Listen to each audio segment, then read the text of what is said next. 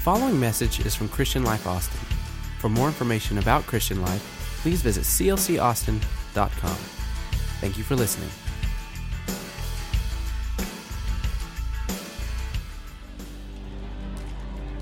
You may be seated. God bless you.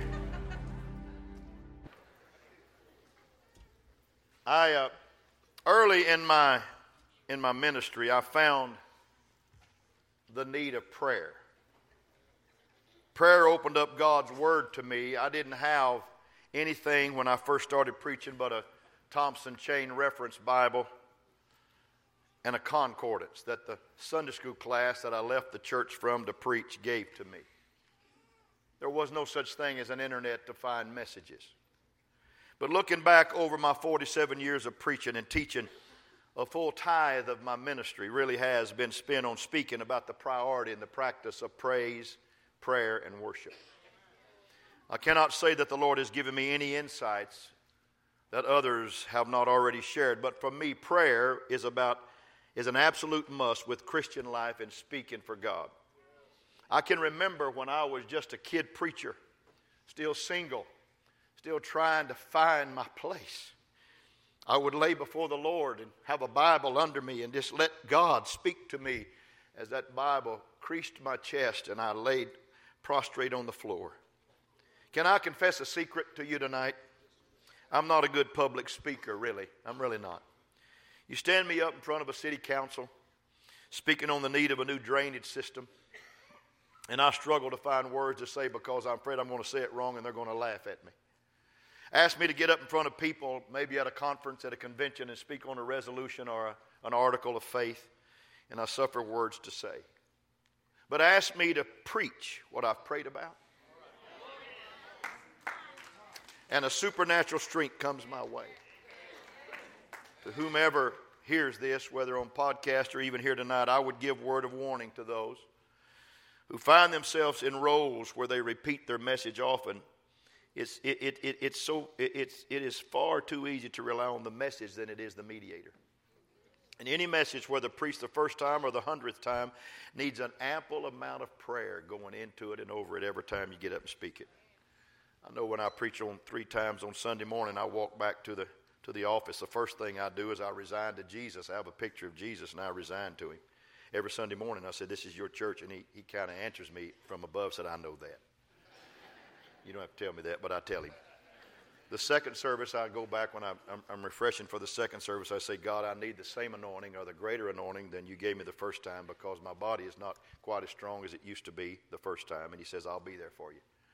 And the third time, I say, Now, Lord, this is the last time, so let me give it all I've got. And I'm so happy when He says to me, And I'm going to give you all I have. It's a joy to preach for Jesus Christ. It's a joy to preach for the Heavenly Father. It's a joy to talk about what God is doing in our life. An old time preacher man preached at a conference years ago. His message was based on the shortest verse in Scripture. He preached simply, Jesus wept, John 11 35. He spoke about the great weapons found in, or the great weepers found in Scripture. He talked about Joseph. He talked about Nehemiah talked about Ruth and Elijah and Mary and John and Paul and Timothy. And his list was inclusive, but I want to mention, put it on the screen. He said, Thus says the Lord, a voice was heard in Ramah, lamentation and bitter weeping. Rachel weeping for her children, refused to be comforted for her children because they were not. Thus refused to be comforted for her children because they were not. Thus says the Lord Refrain your voice from weeping and your eyes from tears, and your work shall be rewarded, says the Lord, and they shall come again from the land of the enemy. And there is hope in your end, says the Lord. Your children shall come again to their own border. I want you to rejoice tonight because God's into restoration. I want you to rejoice in that tonight. My subject tonight is simply this a high voice in higher places. A high voice in higher places. In this passage, Rachel refers to all the daughters of Israel. This weeper represents the feminine gender of Israel. She weeps in Ramah. Ramah simply means a high place. I speak tonight a high voice in high places.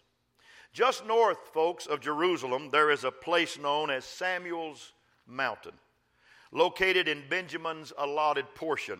It is also called Ramah, which means the high place. Here is where the prophet Samuel called on God. Here is where David found the presence of God. Here is where Saul came to kill David, but was so overwhelmed by the presence of God that he fell on his back and prophesied for about a day. Here, Solomon had an encounter with the dream weaver in his life. But on this day, we hear not a masculine voice, but a higher one, a feminine voice. It's the voice of Rachel, the beloved wife of Jacob, the mother of Joseph and later Benjamin, a mother in Israel. A high voice is heard in high places because Rachel is distraught.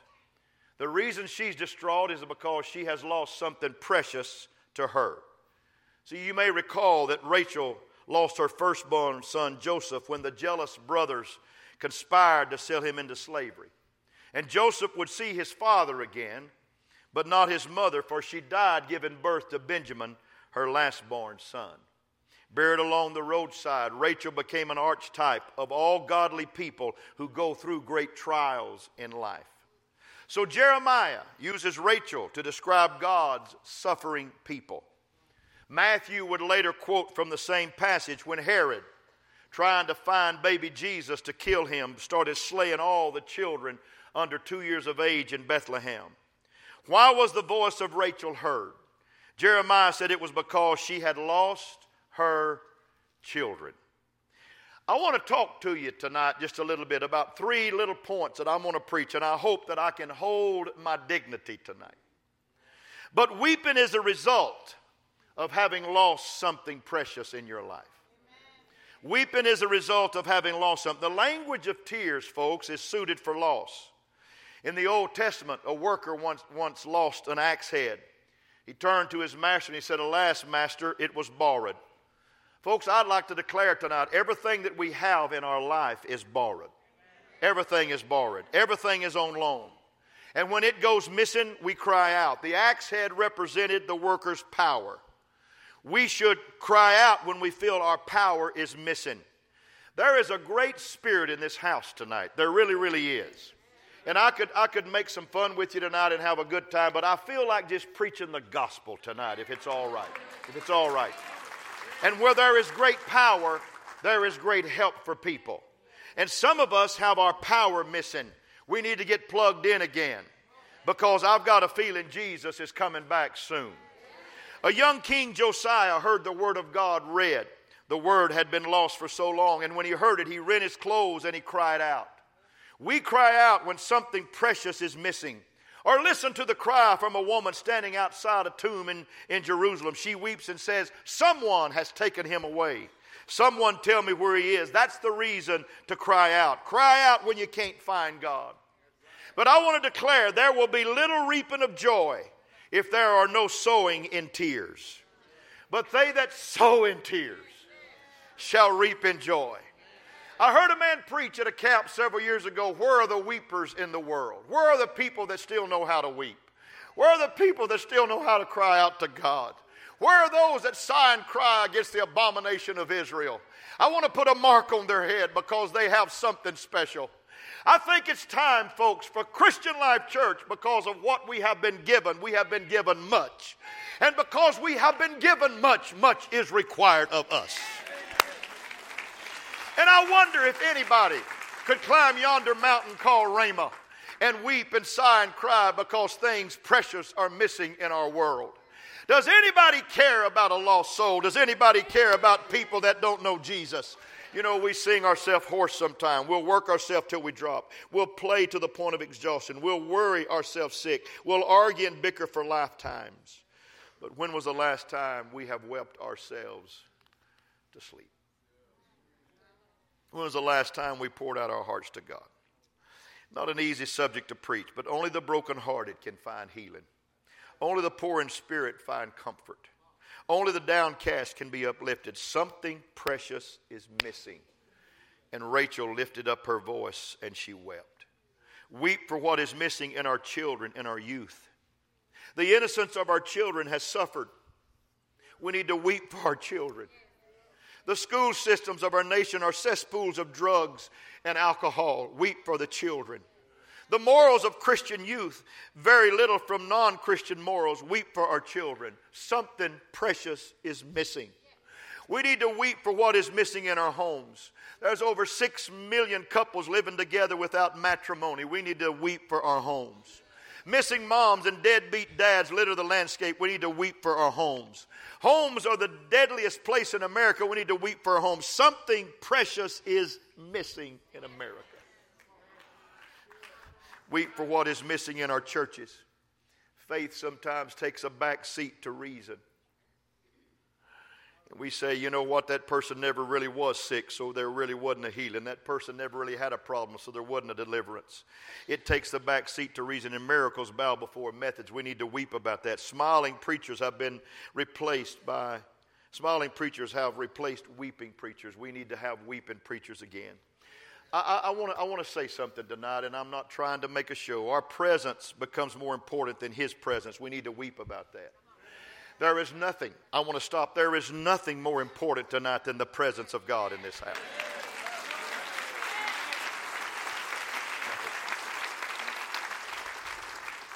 I will tell you again, I'm not a great speaker, but I feel passion and purpose in my life tonight because I want us to know something. Something precious is missing. Something precious is missing in some of our altars in America. Something precious is missing in our pews. Something precious is missing in our platforms and pulpits in our music. Something precious is missing in our classrooms. And what is missing has been replaced by something so much cheaper. Gold has been replaced by the brass. Performance replaces power. Getting ahead replaces gaining heaven. Something precious is missing. And for Rachel, it was her children, and she refused to be solaced. She refused to be comforted. She refused to live a lie. And she will not stay in the valley of self pity. She faced up to it. She took herself to a high place. She went to the one who could do something about it. She went to the one who was higher than herself. I think it's time I think it's time that some of us need to come out of the valley and climb up Ramah and have a prayer meeting with Almighty God about your family. I still want to declare that kids will come back home. I still want to declare that drug addicts can be set free. I still want to declare that alcoholics can be delivered. I still want to preach that miracles can still happen. I am a preacher that still believes that whatever he ever did, he can still do it now.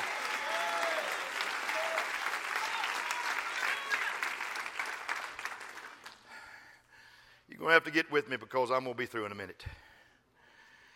She went to the one higher than herself. We must, everybody say we must, reclaim the high places.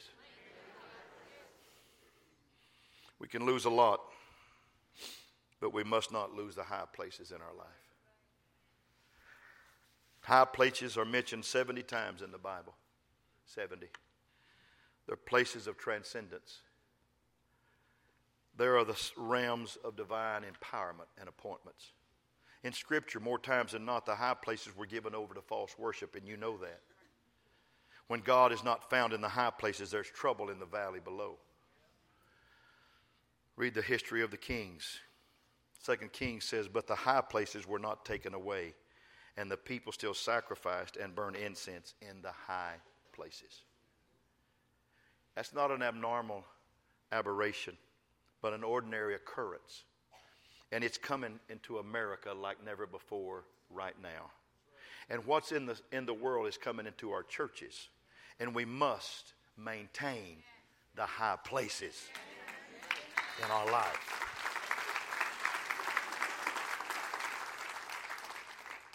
In the first in 1 Kings chapter 3, 12, 13, 14, 15, 22, in the Second Kings chapter 12, 14, 15, 16, 17, 18, 21, and 23, and Second Chronicles chapter 11, 14, 15, 17, 20, 21, 28, 31, 32, 33, 34. In those three books alone, we find 25 times where God's people refuse to obey the first commandment. They refuse to put God first in their life. They would not place the only true sovereign in the supreme position of their life, and the high places were given over to lesser deities. Do you know what Canaan means? It means low place. Canaan means low place. And the reason there's no milk and honey in the low places is that the high places are devoted to everything but God. If we want to move of God in the low places in Austin, Texas, somebody needs to climb up Rama's mountain. Somebody needs to weep. Somebody needs to cry and say, God, bless the children. Help our children. Help our people come back to the Lord. I believe with all my heart, before the Lord comes back, there will be a falling away, yes, but there's going to be an ingathering. And I'm on the ingathering side. I believe churches are going to be full to capacity. I believe people are going to be trying to get in the door because people are going to want Jesus more than anything in this world. There has to be somebody who maintains the high place in their life so that the low place can have milk and honey and somebody can have salvation for their soul. That's right. That's right. That's right. There's a reason. Historically, when God's people give the high places over to false gods and pleasure, then abominable practices, such as sacrificing children to false gods, fill the low places. Now, I'm not saying that we're going to sacrifice our kids on the altar of death. No, no, no. But sometimes when we lose the high place in our life, we sacrifice our kids to everything but Jesus Christ. The next generation is always imperiled when God's people refuse to commandeer the high places in their life. In the Civil War, the generals in Gettysburg operated with a very simple premise. Here was that premise Whoever controls the high places wins the battle and ultimately the war. Whoever controls the premier places in your life wins the battle. If self is first, you lose.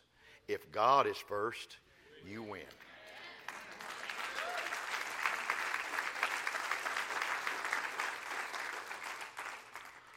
Mm. We struggle gaining the high places. Men, we talk about our women being like Rachel. Men, we need to be like Jehoshaphat. Second Chronicles said his heart was lifted up in the ways of the Lord. Men, I want you to put your hands on your chest and say, Heart be lifted up in the name of the Lord. Woo! Believe the good, expect the best, yearn for Jesus, yearn for the presence of God in your life. Come on, put your hands there and say, Heart, be lifted up in the ways of the Lord. Moreover, he took away the high places and the groves out of Judah. Topple those things that get in God's way. Remove those sentimental loves that are contrary to his will. Walk in the high places, men, and lift your heart to God. Women, be like Rachel. Men, be like Jehoshaphat. We need women that know how to pray. We need men that know how to lift their hearts. We need men that know how to lead the right way and say, God is going to be in our house. God's going to be on my job. God's going to be in my school. God's going to be everywhere I am because I am a disciple of the Lord. Oh, I feel this tonight. There was no sound like the high voice in the high place.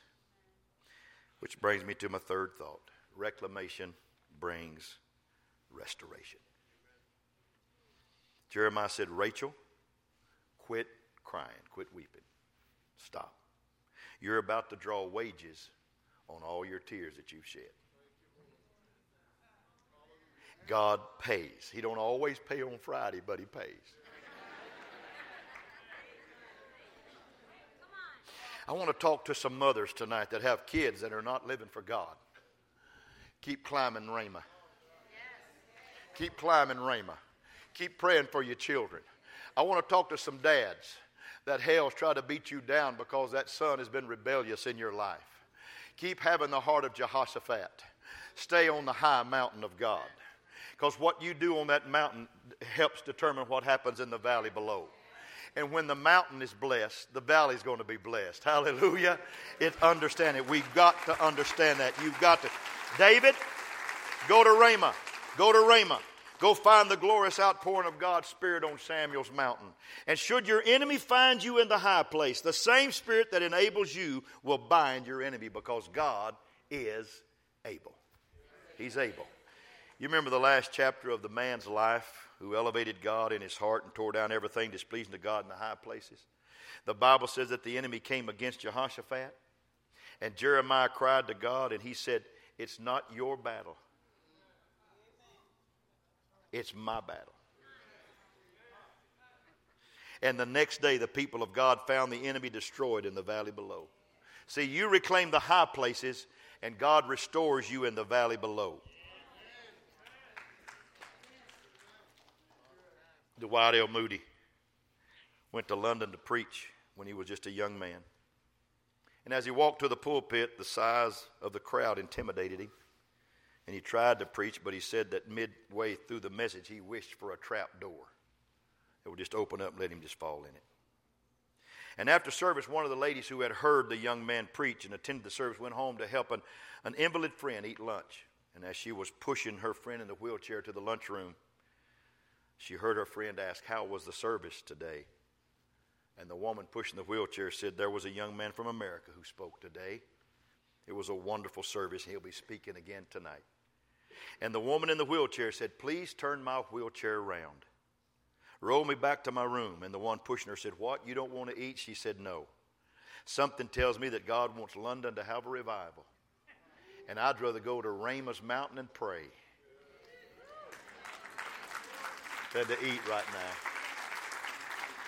That night, revival started that swept all of London. Who knows that on the 20th day of September on a Wednesday night, who knows? Something is happening in this church tonight. I'm not trying to drum it up, it's not being drummed up. There's a presence in this house. You feel it in that balcony, you feel it on the last row, you feel it over here, and you feel it over here, and it's everywhere. It's running rampant in this church. And something is saying it's time for us to climb that mountain called Ramah and say, I'm tired of missing things in my life. I am ready. I am ready to execute vengeance against the evil one. I'm ready for my children to come home. I'm ready for God to do something great in our family. And why can't that revival just start tonight? Why can't that revival just start tonight? Why can't that move of God just start right now? Why do we have to wait? Why is it always tomorrow, tomorrow, tomorrow? Why can't it start now?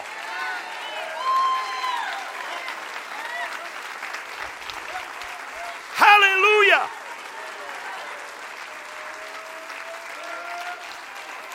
Woo! One of our men came to me the other day and said, Pastor, this week is my seven year anniversary for being released from prison after 25 years behind bars.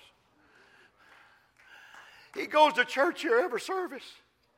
He loves God with all of his heart. But there was a day when he did some evil deeds and he had to spend some time. But now he's free. Now he's free. Can I tell you that if God placed that man in this church, over seven or seven years ago, a little less than seven years ago, he put him here. and That man stayed here and lived for God and married a beautiful woman.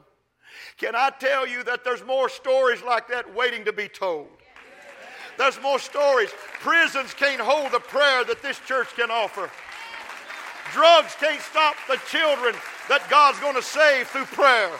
Alcohol can't hold back the people that are going to find God.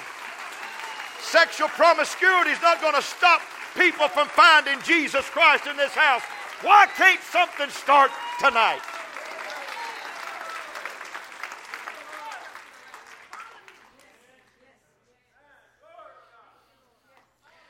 I want all the Jehoshaphat's of the kingdom say amen. amen. I want all the Rachels to say praise the Lord. Praise the Lord. Woo! Been a long time since I've done that too. I'm not trying to pull some tricks on you. I just feel the Lord in this house. I may not have the ability to do what others can do, but I can do what Rachel did. I can go to the high place and cry. I can reclaim the heritage and the promise that God has for me. Pastor, something's missing. Look to your high place. Pastor, my family's hurting. Look to the high places. My life is a wreck. Look to the high places. It's time to go up. Who sits on the throne of your heart? If God is first, everything else is all right. If He's not, nothing will be right. Who occupies the Ramah of your life? Where is Rachel who will reclaim the Ramah? And where is Jehoshaphat who will tear down the altars and the groves and let the high place be used for the kingdom of God? Put your hands together right now. We're going to do something.